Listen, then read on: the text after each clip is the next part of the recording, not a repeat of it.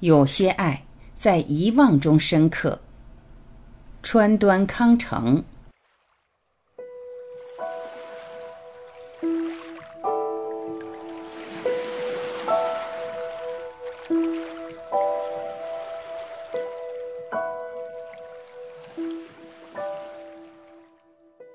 父母面对面的坐在被炉边上，观赏着古树红梅绽开的两三朵花，一边争论着。父亲说：“这棵红梅的花几十年来都是从下面的枝丫开始绽开的，自从你嫁过来以后也没有改变过。我没有这种感觉。”母亲没有附和父亲的感怀，父亲很不服气。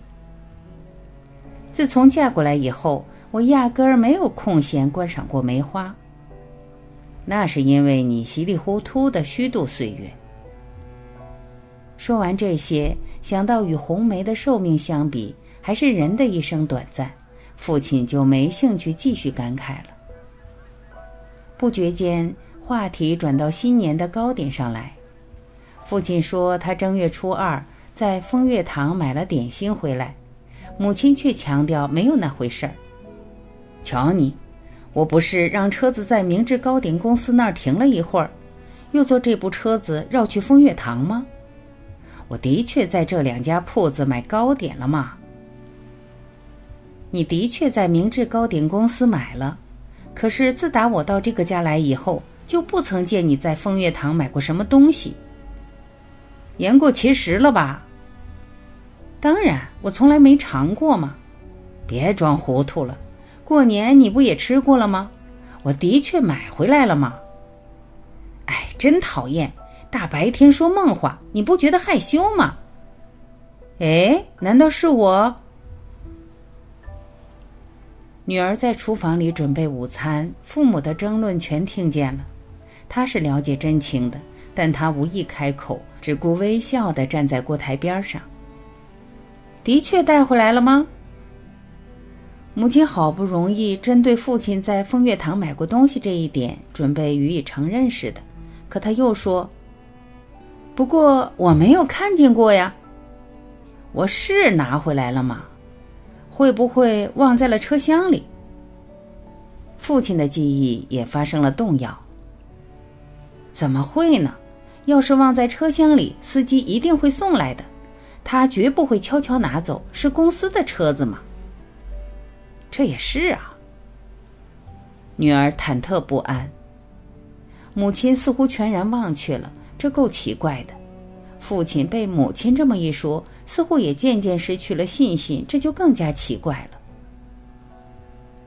正月初二那天，父亲乘车兜风，是去过风月堂买了许多糕点回来的，母亲也品尝过了。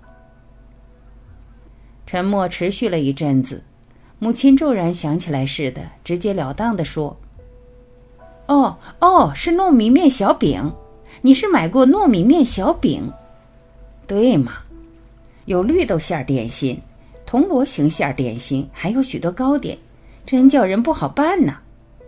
对吗？我是买回来了吗。不过那种粗点心是在风月堂买的那种东西。是啊。哦，对了对了，的确，我把它给谁了？用纸包好，是给人家了。嗯，是给谁了呢？对呀，是给人家了。父亲如释重负，接着他又说：“是不是送给了房芝呢？”“哦，对，是送给了房芝。对我还说让孩子看见了不好，是悄悄包好送去的。”“是啊，是房之。”“哎，确实是那样，是送给房芝了。”父母的对话暂告一段落，他们感到彼此的谈话一致了。各自都得到了满足，然而这与事实也不尽相符。点心并非送给原来的女佣房之，而是送给了邻居的男孩子。女儿正在等待着，母亲会不会又像方才那样想起点心到底给谁了呢？饭厅里鸦雀无声，只传来了铁壶的响声。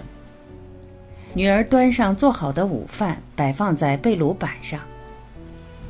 好了，刚才的话你都听见了。父亲说：“听见了。你妈糊里糊涂，真让人头疼，而且还越来越固执了。好了，平时帮着你妈记着点儿，好吗？究竟谁糊涂？你爸爸也。今天的风月堂话题我认输了。不过，关于房支的事儿，女儿欲言又止。”这是父亲辞世前两年发生的事。父亲患轻度脑溢血症后，基本上不去公司上班了。但那以后，红梅照例从下边的枝丫先开花。女儿经常回忆起父母关于风月堂的这段对话。然而，她不曾跟母亲言及，因为她觉得母亲早已把这件事忘却了。